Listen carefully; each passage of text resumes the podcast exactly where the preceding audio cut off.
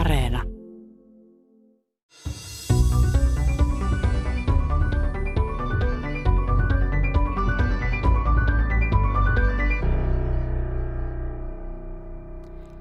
Pitkät sairauspoissaolot mielenterveyssyistä kääntyivät taas nousuun. Vuodessa tuli yli kymmenen tuhatta lisäys mielenterveyshäiriöihin perustuvien sairauspäivärahojen saajiin, kertoo Kelan tiedote keväältä. Tiede ykkösessä syitä pohtivat psykologian emeritaprofessori Liisa Keltikangas-Järvinen ja psykologi-filosofian tohtori Ville Ojanen. Minä olen Leena Mattila. Mikä suomalaisten mieliä rassaa, psykologian professori emerita Liisa Keltikangas-Järvinen? Tuohon kun osaisikin antaa selkeän vastauksen, niin luulen, että sekä poliitikot että minä itse olisimme kaikki iloisia. Meillä on hyvin monia asioita, mitkä mahdollisesti selittävät nyt tätä tilannetta, mutta peräänkuluttaisin tutkimusta. Nyt meidän tutkimus kohdistuu siihen, että me toteamme, että ongelmia on, mutta meillä on tavattoman vähän tutkimusta siitä, mistä ne todella johtuvat. Kuinka paljon esimerkiksi koronan aiheuttama yksinäisyys selittää asioita, kuinka paljon selittää tämä, että lapsille asetetaan liian varhaisessa vaiheessa huomattavia vaatimuksia tulevaisuuden suunnitelmien suhteen ja, ja kuinka paljon joku muu asia. Meillä on niin kuin arvailuja. Mutta tutkimus tästä puuttuu, että me tietäisimme, mistä nämä aika huolestuttavatkin luvut johtuvat. No tässä Kelan selvityksessä näkyy se, että ahdistuneisuushäiriöt ja masennus, niin ne alkoivat lisääntyä jo vuonna kaksituhattaseitsemäntoista. Ei silloin ollut koronasta pientä aavistustakaan, niin mitä silloin ennen koronaa on tapahtunut, että nämä mielenterveysongelmat alkoi lisääntyä? Meillähän on vähän tämmöinen taipumus, että kun oli lama, niin se selitti kaiken ja kun oli korona, niin se selittää kaiken. Ja tämä johtaa siihen, että ei tarvitse lähteä tekemään tutkimuksia, että mikä näitä asioita selittää. Vuonna seitsemäntoista ei ollut koronaa, niin kuitenkin silloin nuoriin ihmisiin, koululaisiin kohdistuneet vaatimukset, niin nehän olivat jo silloin jo olemassa. Ja vaikka nämä tilastot näyttävät, että masennusta ja ahdistusta ja muuta on ihan kaiken ikäisillä, niin olen kuitenkin nähnyt hyvin vähän semmoista selvitystä, että mitkä ovat ne ikäryhmät, jotka sitten varsinaisesti selittävät tämän nousun. Että onko se todella tapahtunut kaikissa ikäryhmissä vai kohdistuuko se nuoriin aikuisuuden kynnyksillä oleviin ihmisiin, koska siitä me sitten pääsisimme eteenpäin, että mistä me lähdemme hakemaan syitä. Mutta joka tapauksessa eihän meillä synny ikäluokka, joka yhtäkkiä koko ikäluokka olisi varustettuna hyvin huonosti niillä taidoilla, mitä eläminen vaatii, vaan jos me tämmöisiä tuloksia saamme, että ihmiset ovat ahdistuneita ja masennus lisääntyy, niin kyllä täytyy kääntää katse silloin yhteiskuntaan ja siihen, että mitä muutoksia yhteiskunnassa on tapahtunut. Niin tästä ei voi geenejä syyttää, että näin lyhyessä aikavälissä geenit ei muutu yhtään miksikään, mutta yhteiskunta on kyllä muuttunut. Ja tähän samaan pakettiin liittyy tämmöinen T H L:n tutkimus, eli Terveyden ja hyvinvoinnin laitoksen tutkimus, jossa todetaan, että korkeakouluopiskelijoilla on enemmän mielenterveysongelmia kuin muilla aikuisväestöllä. Ja se on niin kuin nimenomaan siellä nuorilla aikuisilla sitten se prässi päällä, mutta kuinka paljon siihen asiaan auttaa se, että tämä koko korkeakouluihin pyrkimishomma on pistetty uusiksi, että sehän on ihan hirveä kynnys monille, ne lykkää pyrkimistä ja lukiosta valmistumista vuositolkulla, koska se on niin järisyttävän suuri riski, että jos ei pääsekään sisälle, niin sitten ei saa ensimmäisen kerran pyrkiä ylimääräisiä pisteitä, niin se on niin kuin hirveä prässi, se ensimmäisellä kerralla olisi pakko onnistua, niin miten sen nuoren ihmisen pää tollasta kestää? Psykologian professori Liisa Keltikangas-Järvinen. Eikö se ole ihan selvä, että jos ihmisille laitetaan valtavan suuria vaatimuksia ja epäonnistuminen tehdään erittäin vakavaksi asiaksi niin, että sitä ei oikeastaan saisi olla, niin eikö ole aika selvä, että se lisää ahdistusta ja depressiota? Olen monta kertaa kiinnittänyt huomiota siihen, että vähän niin kuin ihmetellytkin, että kun teemme tämmöisiä uudistuksia, että täytyy osata valita, täytyy osata valita oikein, täytyy osata valita nuorena ja sitten on tavattoman paha asia, jos erehtyy. No me tiedämme, että tästä syntyy stressitilanne, niin sitten jatkuvasti jaksamme ihmetellä suurin otsikoin, että kauheata kuinka ihmiset ovat depressiivisiä ja masentuneita ja ahdistuneita, kun ensin suorastaan rakennetaan tämmöisiä ahdistusta ja masennusta lisääviä tekijöitä nuorten ihmisten ympärille. Turussa on väitöstutkimus aiheesta, että koulujen mielenterveyspalvelut on riittämättömiä. Tutkija on Tiina Putkuri. Siis lasten ja nuorten mielenterveyspalvelut. Mistä lähtien niin kuin lapset jo ovat ruvenneet tarvitsemaan mielenterveyspalveluita? Eikö lasten elämä pitäisi olla huoleton, tämä leikki lasten työtä? Kyllähän lapsetkin tietenkin tarvitsevat mielenterveyspalveluita. Se on ihan selvää, että kyllähän lapsillakin on pahaa oloa ja on ahdistusta, masennusta, on käytöshäiriöitä, on ongelmia. Kyllä sielläkin tarvitaan mielenterveyspalveluita. Mutta koko tämä ajattelumalli on minulle vähän vieras, että me jatkuvasti ajattelemme, että kun ongelmat lisääntyvät, niin me lisäämme mielenterveyspalveluita. Se on loputon tie. Jos tätä vauhtia nämä ongelmat lisääntyvät niin, että me emme niille ongelmille tee mitään, niin emme me pysty koskaan rakentamaan sellaista mielenterveyspalvelujen verkostoa, että me sitten voisimme korjata nämä asiat. Kun psykologian tämmöinen tärkeä tieto on se, että millä tavalla me rakennamme semmoista yhteiskuntaa niin, että me emme joudu jatkuvasti korjaamaan.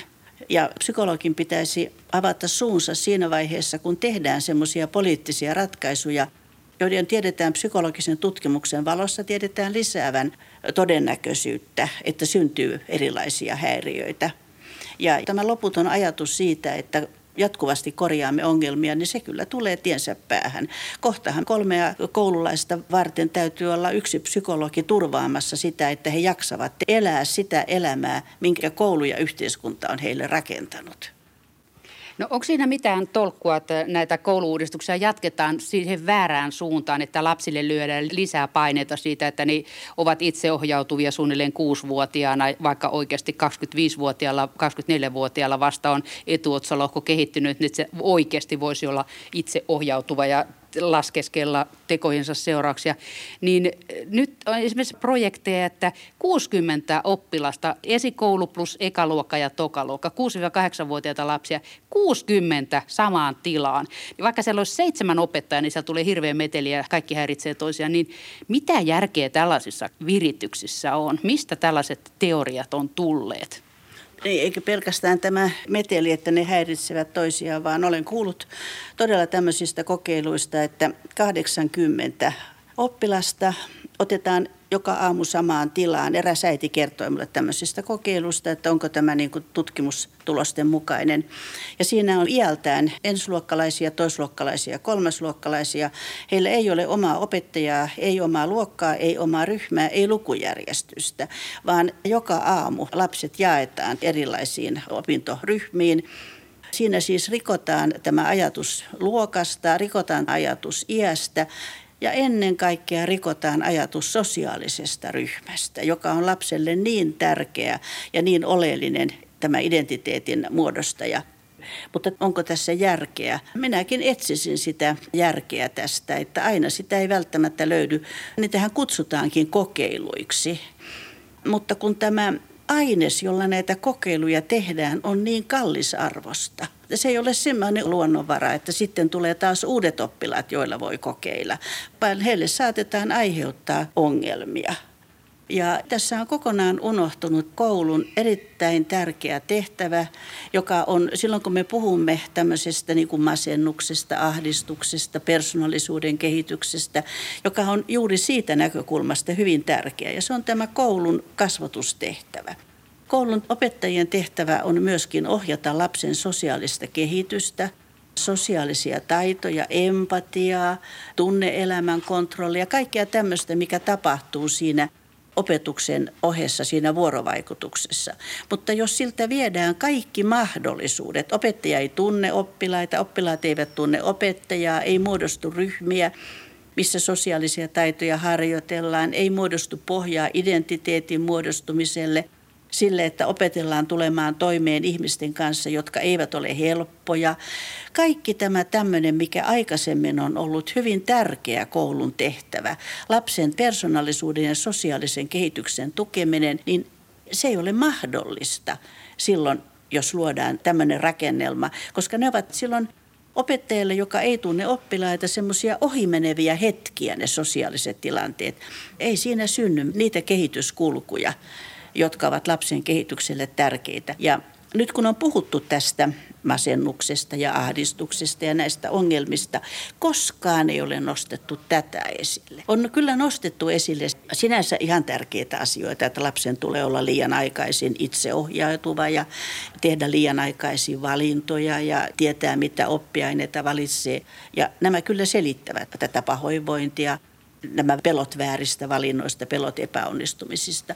Mutta sitten tämä tärkeä asia, eli ihmiseksi kasvaminen, jolla on tietyt edellytykset. Että on se tuttu opettaja, joka tietää oppilaan, tietää milloinka oppilaan kehitys lähtee mahdollisesti harhautumaan, milloin hän ehkä syrjäytyy, milloin hän mahdollisesti masentuu, tuntee hänet jo mahdollisesti useamman vuoden ajalta, milloin oppiminen huononee, milloin se paranee. Ja sitten kaikki se vuorovaikutus, mikä siihen kouluelämään liittyy, kun sen idea, tämä vuorovaikutuksen idea on pysyvyys, pysyvyys ja pysyvyys. Ryhmien pysyvyys ja tilanteiden pysyvyys ja, ja tämä on kokonaan kaikki unohdettu. Ja minä näen tämän hyvin suurena selittäjänä tälle pahoinvoinnille, mikä meillä tällä hetkellä on. Että meillä harhailee tämmöisiä lapsia, joiden pitäisi niin kuin löytää itsensä ja joita käsitellään yksilöinä ja joille annetaan valinnanvapaus ja kaikkia mahdollista vapautta. Mutta kukaan ei oikeastaan ohjaa heitä sillä tavalla, niin kuin mitä psykologinen tutkimus tietää, että kuinka nuorta lasta pitäisi ohjata. Minä nostaisin tämän ensimmäiseksi pöydälle selittämään tätä pahoinvointia. Tämä koulumaailman muutos pelkästään kognitioiden ehdoilla, oppimisen ehdoilla ja selviytymisen, menestymisen, koska kaikki nämä itseohjautumiset ja kaikki, se tarkoittaa niin kuin menestyjien kouluttamista. Ei tästä puhuta, mutta tästä pitäisi puhua.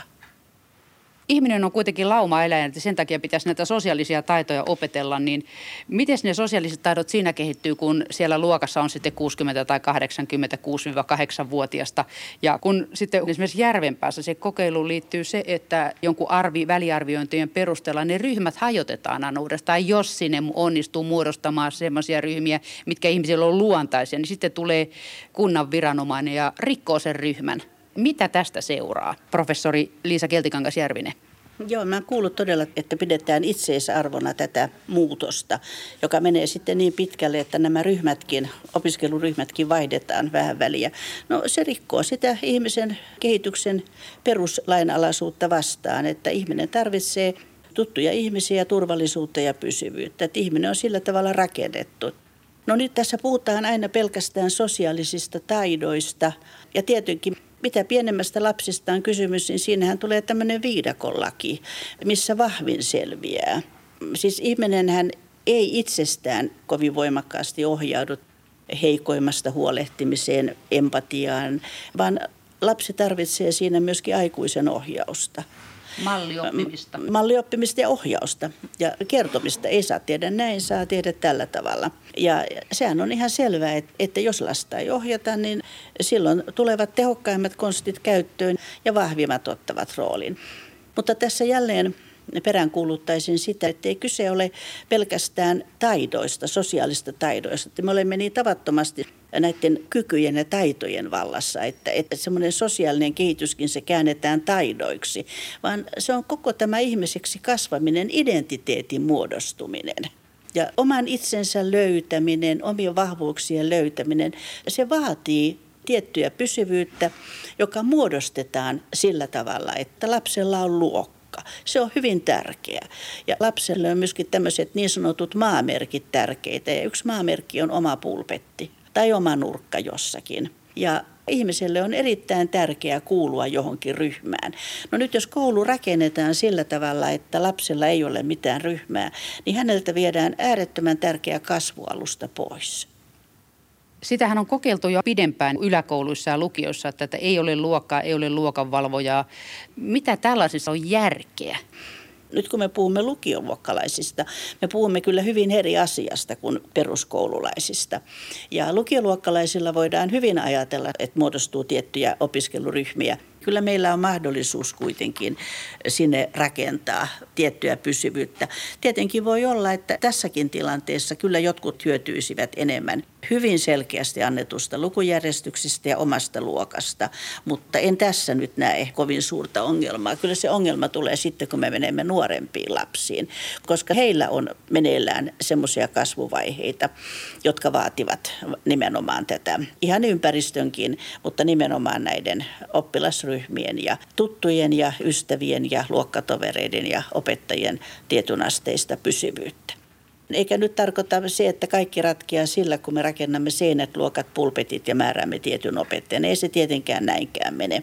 Mutta tämän asian tiedostaminen sillä tavalla, että ei tarkoituksettomasti sen jonkunlaisen kehityksen nimissä jatkuvasti rikota ryhmiä, jatkuvasti kokeilla jotain uutta. Että pitäisi niin kuin ymmärtää se, että lapsi tarvitsee ne oman ryhmän ja oman opettajan ja, ja tiettyä pysyvyyttä. Ja nämä tämmöiset aika hulvattomat kokeilut, joissa kokeilujen takia rikotaan tunnetut kehityksen lainalaisuudet, niin niitä mielestäni pitäisi harkita vähän pitempään. Koko se sana koulukokeilu, niin siinä on jo tämmöinen, että silloin pitäisi jo kovasti miettiä, että mitä me lähdemme kokeilemaan ja mitä me uskallamme kokeilla, koska on muistettava todellakin, että mitä on se aines, jolla me kokeilemme. Jos me toteamme, että kokeilu meni pieleen, niin me emme voi sanoa, niin kuin se vanha kirurgia vitsi oli, että tämä potilas meni pieleen, tuokaa uusi polilta. Näin ei voi lasten kanssa tehdä. Arvostettu psykologian professori Lea Pulkkinen sanoi, että kerran, että nämä koulukokeilut silloin, kun ne eivät perustu selkeään tutkimukseen ja selkeään päämäärään, mitä niillä tavoitellaan. Koska nythän mulla on monta kertaa kokeiluja, kukaan ei osaa edes sanoa, mikä on päämäärä, millä, mitä niillä tavoitellaan. Ne ovat vaan kokeiluja. Niin Lea Pulkkinen käytti sanaa ihmiskokeet. Ja hän kysyi tilanteessa, jossa oli opetushallituksen edustaja paikalla, niin hän kysyi, että milloin näille ihmiskokeille, kun tutkijalla täytyy olla aina lupa tutkimukselleen. Eettiset luvat täytyy olla kunnossa, kun hän lähtee tekemään tutkimuksia. Niin, että milloin tulee sellainen tilanne, että näihin koulukokeiluihin vaaditaan vanhempien lupa? Minkälainen yhdistelmä se on murrosikä ja tällainen koko ajan muuttuva kouluympäristö? Ei aina optimaalinen. Yksi näkökulma on tämä, että silloin kun meillä on hyvin vähän strukturoitu kouluympäristö, niin siihen tulee tämmöinen uusi tekijä määräämään hyvin vahvasti lapsen koulumenestystä, ja se on lapsen temperamentti. Meillähän on tavattomasti tästä tutkimustulosta, kuinka temperamentti pistää uuteen järjestykseen lasten koulumenestyksen, ja se järjestys ei noudata lapsen älykkyyttä tai ehkä paremmin lapsen kognitiivisia kykyjä, vaan temperamentti määrää tämän paremmuusjärjestyksen. Ja ongelma on se, että sitten eriarvoisuus alkaa jo kehdosta, että lapset saavat jo syntyessään erilaisen temperamentin ja siitä sitten määräytyy menestys. Mutta kun se temperamentti on riippumaton kognitiivisista kyvyistä. Eli toisin sanoen se tulee laittamaan lapset järjestykseen, joka ei todellakaan ole sama kuin mitä heidän kognitiiviset kykynsä heidät järjestykseen laittaisivat. Tämä on tämmöinen piilovaikuttaja, tämä temperamentti. Ja nyt me rakennamme koulua, jossa synnynnäinen temperamentti vaikuttaa siihen, saako lapsi optimaalisesti kapasiteettinsa käyttöönsä. Ja temperamentti tulee vaikuttamaan tämmöisessä strukturoimattomassa ympäristössä, koska temperamenttia pidetään juuri lainausmerkeissä kurissa sillä, että on olemassa säännöt, rutiinit, ohjeet, hyvin selkeät toimintamallit, ennakoivuus on korkea. Ei ole kauhean paljon odottamattomia asioita. Ja mitä enemmän nämä kaikki poistuvat ja tulee tämmöinen strukturoimaton ympäristö, niin sitä enemmän silloin alkaakin olla se lapsen temperamentti, se joka määrää, kuinka hän selviytyy. Sehän on tiedetty jo jonkun aikaa, että samasta suorituksesta eri opettajalta voi saada seiskan tai ysin ja siltä väliltä. Eli siinä on se, sanoisiko nyt vaikka pärstä kerroin, mikä vaikuttaa, niin minkälaiset ominaisuudet hyödyttää sen numeron nostoa ylöspäin, mistä se tippuu alas? Emme me voi ajatella näin, että me lähdemme näiden yksittäisten temperamenttipiirteiden mukaan rakentamaan ympäristöä. Ei näin, vaan me rakennamme ympäristön, missä ne eivät vaikuta. Me tiedämme, että mitä strukturoimattomampi, ennakoimattomampi, yllätyksellisempi, enemmän muutoksia sisältävä ympäristö on, Sitä, tämä on niin kuin tämmöinen peruslainalaisuus. Sitä enemmän temperamentti vaikuttaa. Psykologian professori emerita Liisa Keltikangas-Järvinen, miten stressi ja stressaantumisherkkyys liittyy tähän, että siellä on sekavassa keitoksessa erilaisia temperamentteja? Käykö ne toistensa hermoille? Kyllä ne käyvät, koska temperamenttia pidetään järjestyksessä sillä tavalla, että strukturoidaan työympäristöjä, toimintatapoja, annetaan ennakoivuutta, annetaan erilaista järjestystä. Silloin kun me voimme hyvin ennakoida, että mitä tänään koulupäivään kuuluu ja mitä täytyy tehdä, niin silloinhan näitä tilanteita, että oppilaat käyvät toistensa hermoille, on huomattavan paljon vähemmän. Se on ihan sama niin kuin työpaikalla, että, että silloin kun jokainen tekee omaa työtään, niin ihmiset eivät käy toistensa hermoille ja kaauksessa ihmiset helpommin käyvät toistensa hermoille.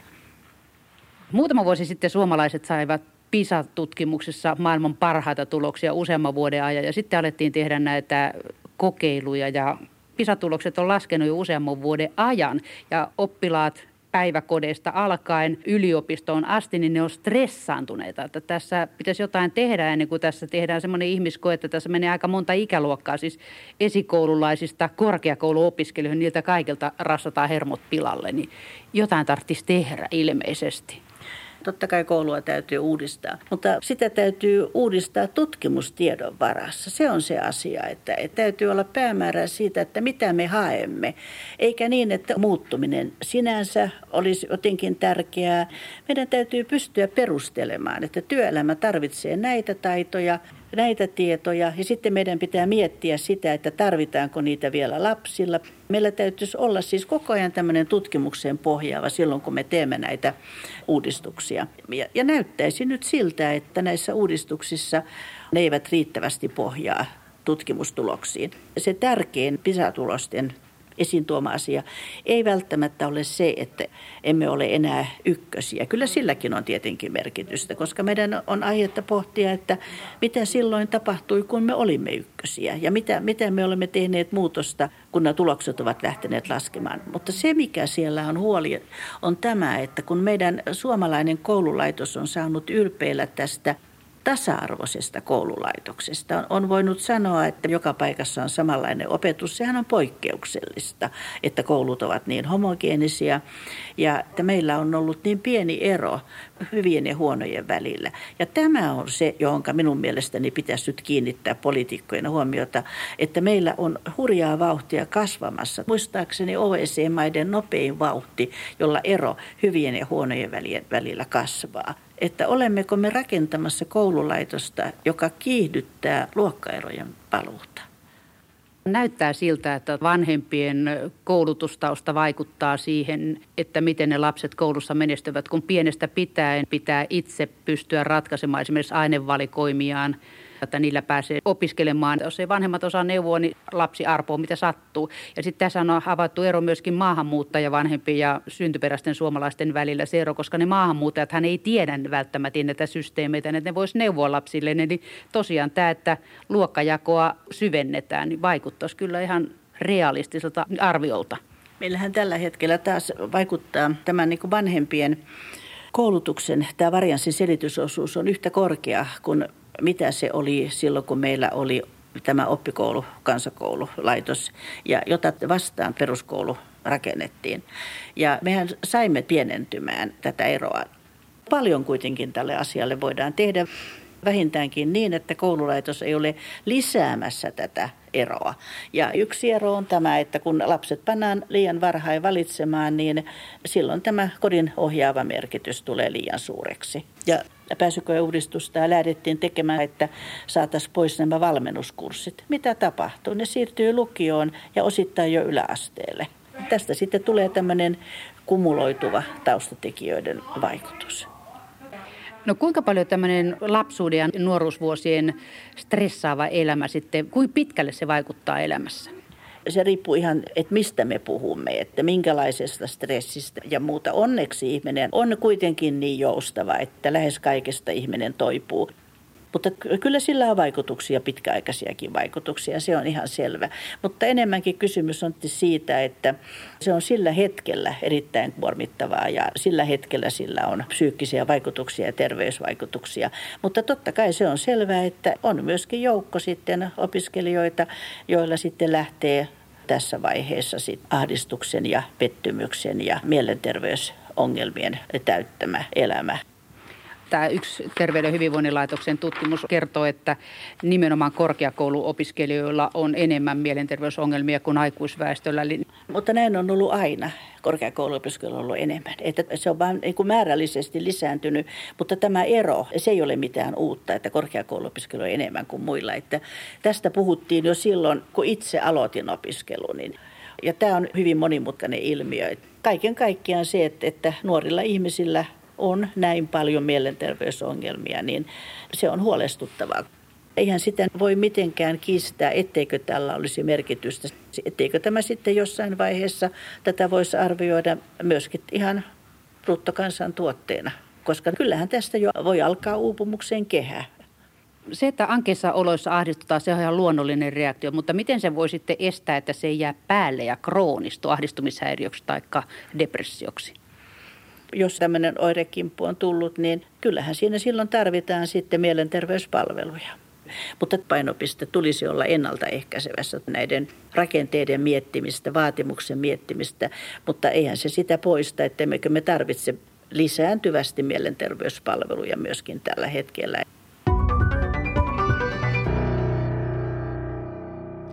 Kelan tiedote toukokuun alusta tältä vuodelta kertoi, että pitkät sairauspoissaolot mielenterveyssyistä kääntyivät taas nousuun.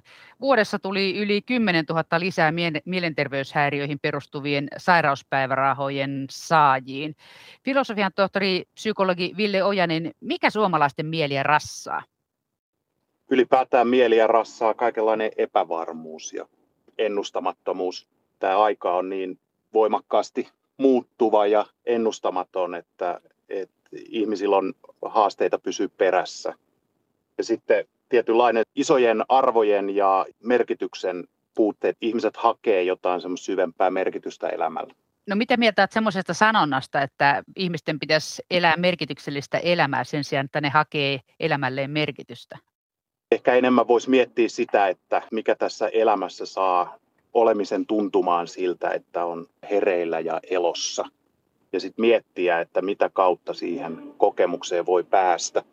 Ja silloin laajenee se koko kenttä, että esimerkiksi silloin kun tuntuu pahalta, niin voi, voi kokea olevansa hereillä ja elossa. Et elämä ei ole pelkästään myönteisiä kokemuksia, vaan siinä on jonkinlaisesta elämisen voiman ja elossa olemisen kokemuksessa kiinni olemisesta kyse. Sanoit, että silloin kun tuntuu pahalta, niin silloinkin tuntuu, että on elossa. Niin onko siinä sitten joku kytkös tähän, kun nuoret, joilla on tämmöistä henkistä pahoinvointia, niin saattaa viilellä itseään?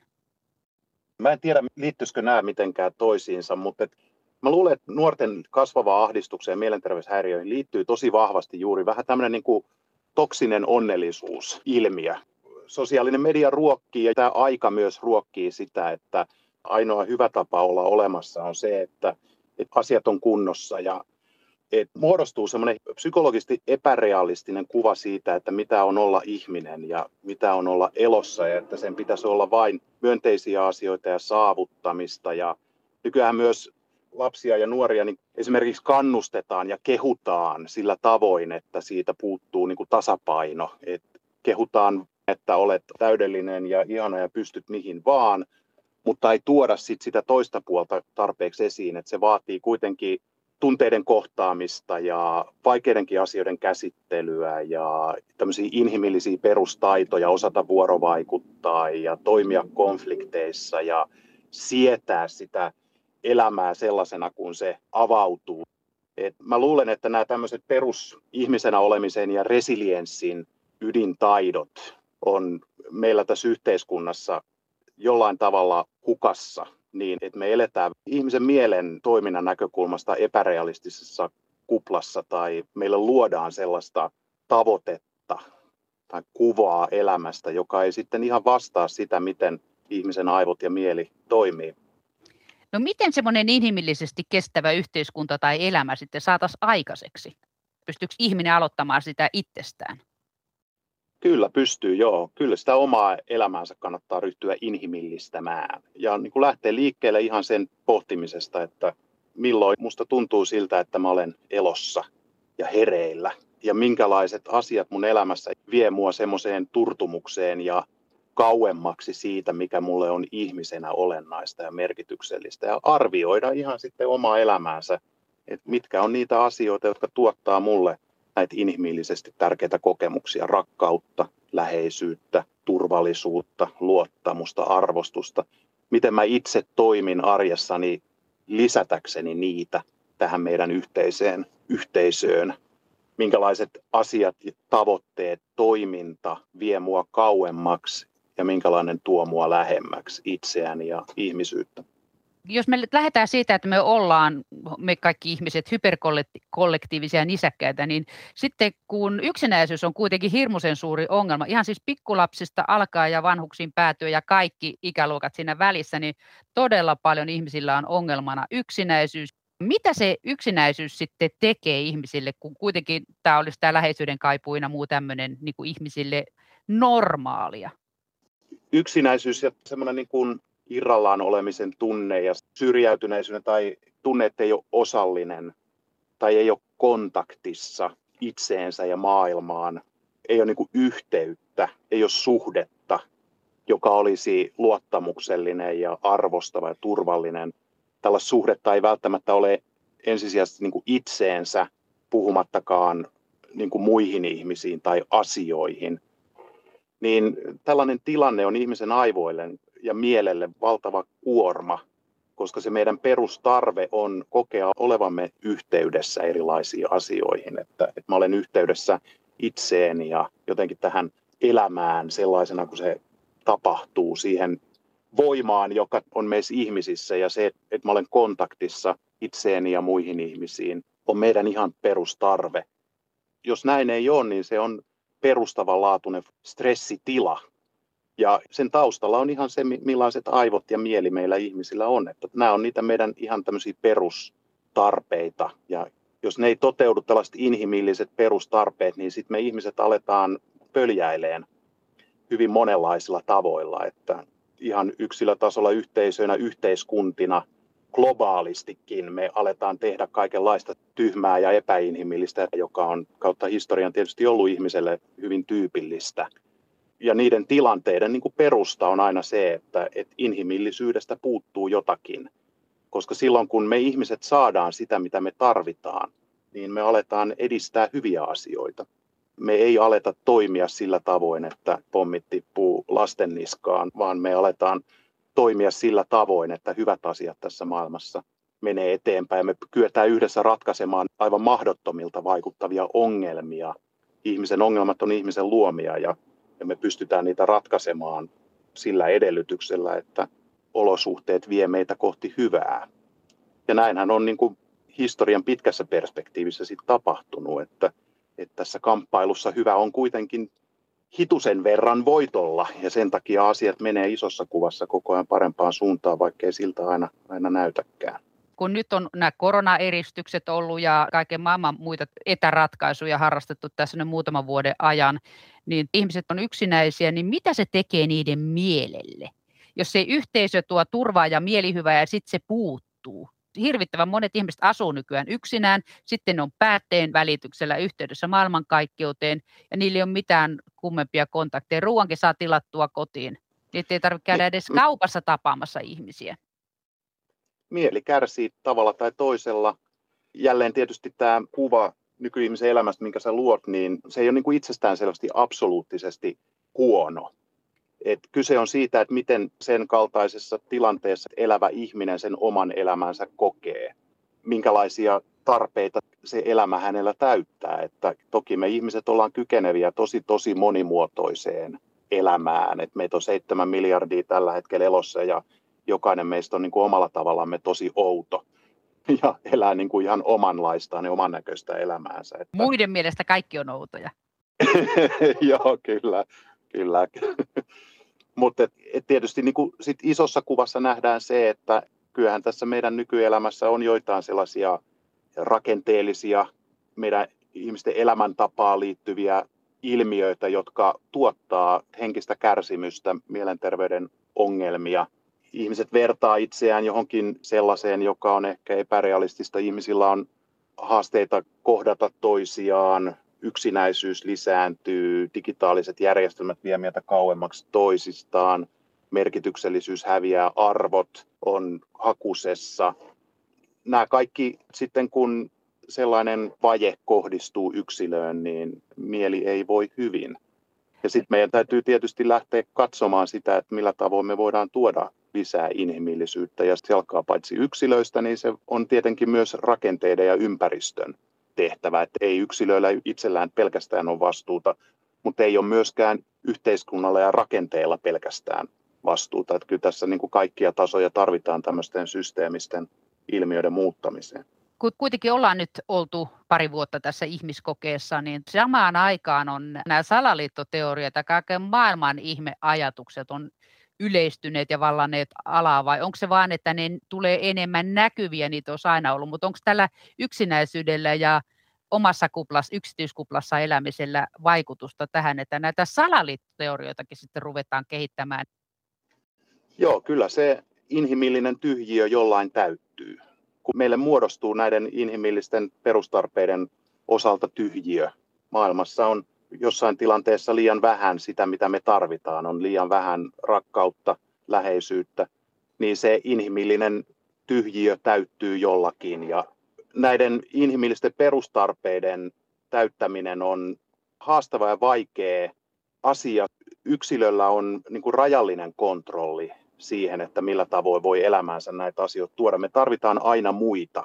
Me tarvitaan aina yhteisön tukea. Sen takia yksilöt tarttuu sellaisiin asioihin, joihin heillä itsellään on kontrolli. Et yksilöt alkavat hankkia niin kuin ajattelun ja vuorovaikutuksen kautta sellaisia asioita siihen omaan tyhjiöönsä, joita siihen on helppo tuoda. Ja netistä tietysti täällä ideologioiden ja ajattelutapojen ja pelkojen ja uhkakuvien ja tällaisten markkinoilla on ihan hirveän paljon tarjontaa kaikenlaisista sellaisista maailmankuvista ja ajatuksista, joilla voi sitä omaa tyhjää paikkaansa täyttää. Tietyllä tavalla uskontojenkin yksi perusfunktio, vaikka uskonnoilla on hyvin syvällisiä ihmisen henkisyyteen ja hengellisyyteen liittyviä funktioita, niin kuin oikeita perustarpeita, niin uskonnollisillakin ajatuksilla on aina ollut tämä rooli ihmisyhteisöissä, että se tulee täyttämään jotakin vajetta.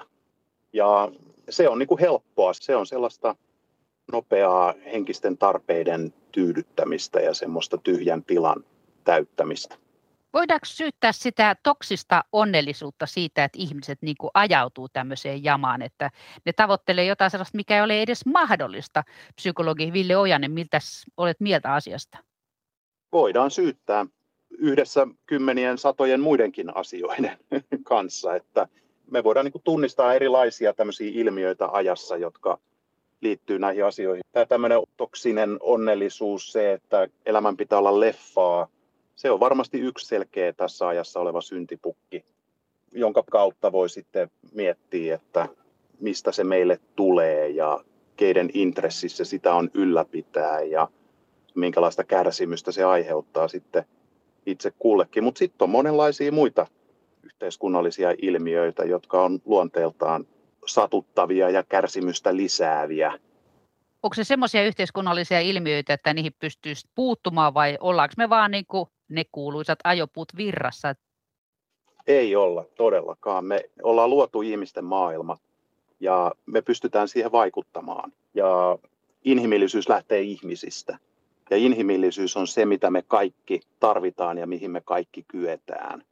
Ja me kyetään ihan hyvin rakentamaan inhimillisempiä yhteisöjä, inhimillisempiä yhteiskuntia. Me kyetään ihan hyvin kehittämään omaa kykyämme olla ihminen.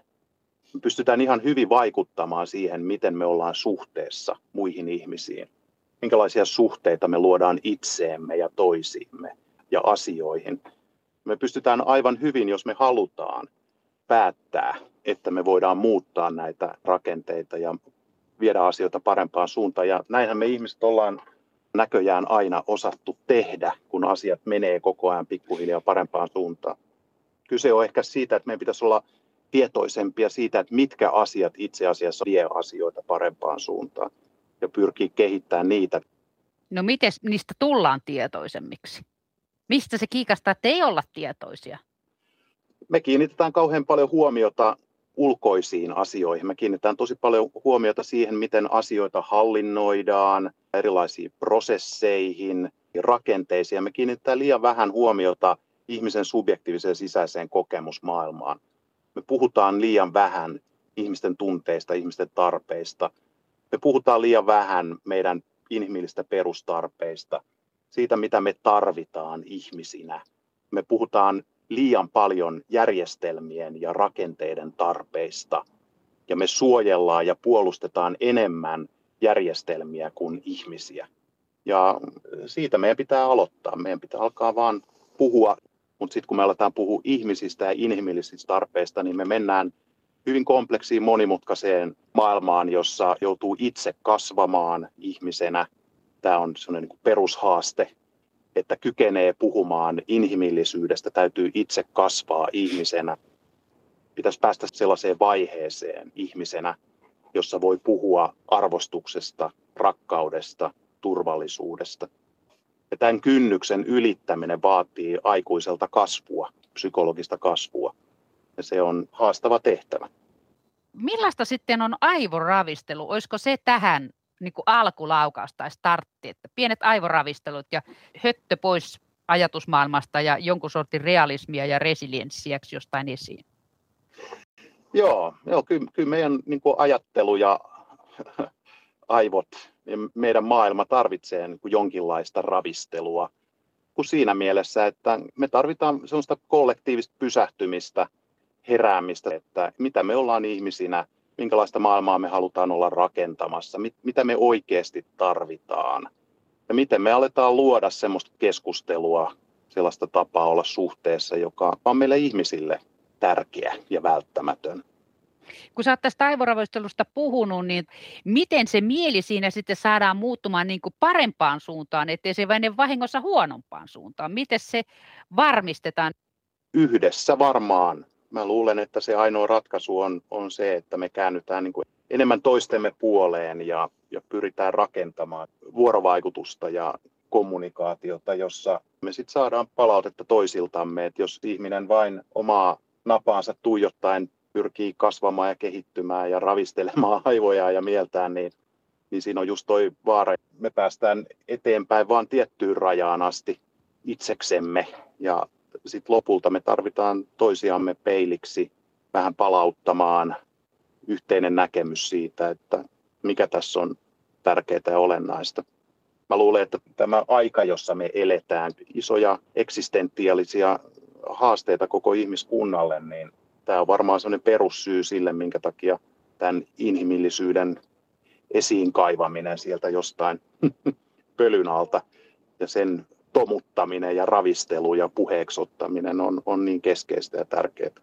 Onko näiden nykyisten mielenterveyden ongelmien pohjat viritetty jo lapsena vai onko aikuisena oleminen niin rankkaa? Kun nämä ongelmat on lisääntynyt varsinkin kahta puolta kahdenkymmenen vuoden, niin nuorena aikuisena alkaa jo ihmisillä nämä ongelmat siitä, että elämä on sellaista kuin se on nykyään. Samassa veneessä ollaan ja samassa ketjussa. Kyllä nämä ilmiöt, joita me nähdään yhteiskunnassa, niin kyllä ne syntyy meidän kaikkien toiminnasta. Me ollaan itse valittu rakentaa ympärillemme tällainen maailma. Ja siitä, mitä me kaikki yhdessä tehdään, johtuu se, mitä me sitten ympärillämme nähdään. Että kaikilla on oma vastuunsa ja meillä kaikilla on yhteinen vastuu. Millaisia taitoja sitten ihmisille lapsista alkaen pitäisi opettaa, että ne pysyisivät raiteilla, ettei mielenterveys kärsi omasta elämästä ja elämäntavasta? Jos mennään ihan tuonne psykologiseen tutkimukseen, niin aika paljon huomiota pitäisi kiinnittää siihen, että yhä suuremmalla osalla tähän maailmaan syntyvistä lapsista olisi mahdollisuus sellaiseen kiintymyssuhteen näkökulmasta turvalliseen ja riittävän hyvään lapsuuteen. Tämä vaatii sitä, että aikuisilla on kyvyt ja mahdollisuudet tuottaa sellaista turvallisuutta lapsilleen. Se vaatii aika paljon työelämään kehittämiseltä, se vaatii myös tosi paljon sitä, että, että meidän aikuisten pitää pystyä tekemään sen tyyppisiä arvovalintoja arjessamme, että, että se suhde omiin jälkeläisiin on keskeinen, eikä se, että mitä niille hankitaan tai mihin matkustetaan seuraavaksi, vaan se, että miltä siitä lapsesta tuntuu olla tekemisissä äidin tai isän kanssa. Siitä se kaikki lähtee, ja se on jo systeeminen ilmiö itsessään, eli perheet, aikuiset, työpaikat, koulut, kasvatuslaitokset tai instituutiot. Kaikkiin pitäisi tuoda tällaista niin kuin inhimillistä laatua, kykyä keskittyä siihen, mikä on olennaista ja tärkeää. Se suhteessa oleminen ja se ilmapiiri, jossa asioita tehdään. Sitten myös ihan inhimillisten perustaitojen kasvattaminen, opettaminen esimerkiksi kouluissa, mutta myös työelämässä ja sitten se, miten niveltyy koulut ja työelämä, eli erilaisissa aikuisten ihmisten työhön valmistavissa systeemeissä, niin, niin pitäisi yhä enemmän kiinnittää huomiota paitsi sen substanssin, niin sen rinnalla siihen, että miten ollaan, miten ihmisten kanssa ollaan ja miten konflikteja ratkaistaan, miten vuorovaikutetaan, minkälaiset asiat on inhimillisten yhteisöjen toiminnassa tärkeitä. Et usein näyttäytyy niin kuin prosessit ja järjestelmät tärkeinä, kun itse asiassa uusimmasta tutkimuksestakin nähdään, että ruohonjuuritason vuorovaikutussuhteet on niitä tärkeitä inhimillisissä systeemeissä. Et organisaatiot menestyy sen takia, että ihmisillä on hyviä työkaveruussuhteita keskenään. Ihmiset pystyvät hyvissä ihmissuhteissa toimimaan tehokkaasti ja joustavasti. Ja se, että miten rakennetaan hyvää työkaveruutta, niin, niin se on myös taitokysymys. Sitä pitää osata tehdä. Pitää osata rakentaa ihmissuhdetta. Pitää osata puhua työstä sillä tavoin, kun aikuiset siitä puhuu. Ei ole tarve rakentaa mitään psykologiyhteisöjä, vaan ottaa se työn tekeminen tosissaan. Että tässä on jotakin tavoitteellista toimintaa, jota meidän pitäisi yhdessä pystyä tekemään ja ratkoa niitä ongelmia. Sä olet kirjoittanut myös kirjan mieliteosta. Filosofian tohtori, psykologi Ville Ojanen, olisiko siinä sitten ratkaisut, niin heittäytyisi mielitekojensa vietäväksi, niin ollaanko sitten onnellisia ja iloisia? Mielitekojen sanalla on niin kuin kaksi merkitystä, että on, on todella tämä niin kuin mieliteko, että tekee mieli, mutta sitten on se, että mieli tekee asioita, eli mielen teot.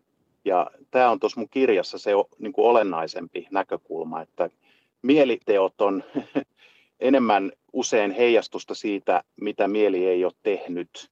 Suklaata mulle heti nyt tyyliin. Niin, kyllä. Mieliteot on hyvä asia sinänsä, mutta kun meidän ihmisten mieliteot voi johtaa myös hankaliin tilanteisiin, ja enemmän me kannattaisi kiinnittää huomiota siihen, että mitä meidän mielen kannattaisi osata tehdä. Et, et minkälaisia kykyjä ja taitoja meillä kannattaisi olla, että me pystyttäisiin toimimaan yhdessä sellaisella tavalla, että, että nämä inhimilliset perusasiat vahvistuisivat näissä meidän yhteisöissä. Mielen teot. No mitä arvelet, että lisääntyykö vai väheneekö ahdistuneisuushäiriöt ja muut mielenterveyden ongelmat jatkossa? Nyt kun tämä ongelma on havaittu ja Kela ja kumppanit on laskeneet, että niin ja niin paljon on uusia ihmisiä todettu ahdistuneiksi. Paraneeko tilanne, kun tämä on nyt havaittu ja todettu? No tietoisuus on hyvä lähtökohta. Se on niin kuin toiminnan muuttamisen edellytys, ja sitten sen jälkeen pitäisi pystyä ottaa vastuuta siitä, että halutaan oikeasti sitä asiaa muuttaa, ja sitten sen jälkeen pitäisi olla ne keinot. Ja jos me pystytään muuttamaan yhteisöjä siihen suuntaan, että me ihmiset saadaan enemmän sitä, mitä me psyykkisinä, inhimillisinä olentoina tarvitaan, niin sitä vähemmän me psyykkisesti sairastetaan. Et tässä tapauksessa niin kyllä psyykkinen sairastavuus vähenee silloin, kun me ihmiset saadaan sitä, mitä me ihmisinä tarvitaan.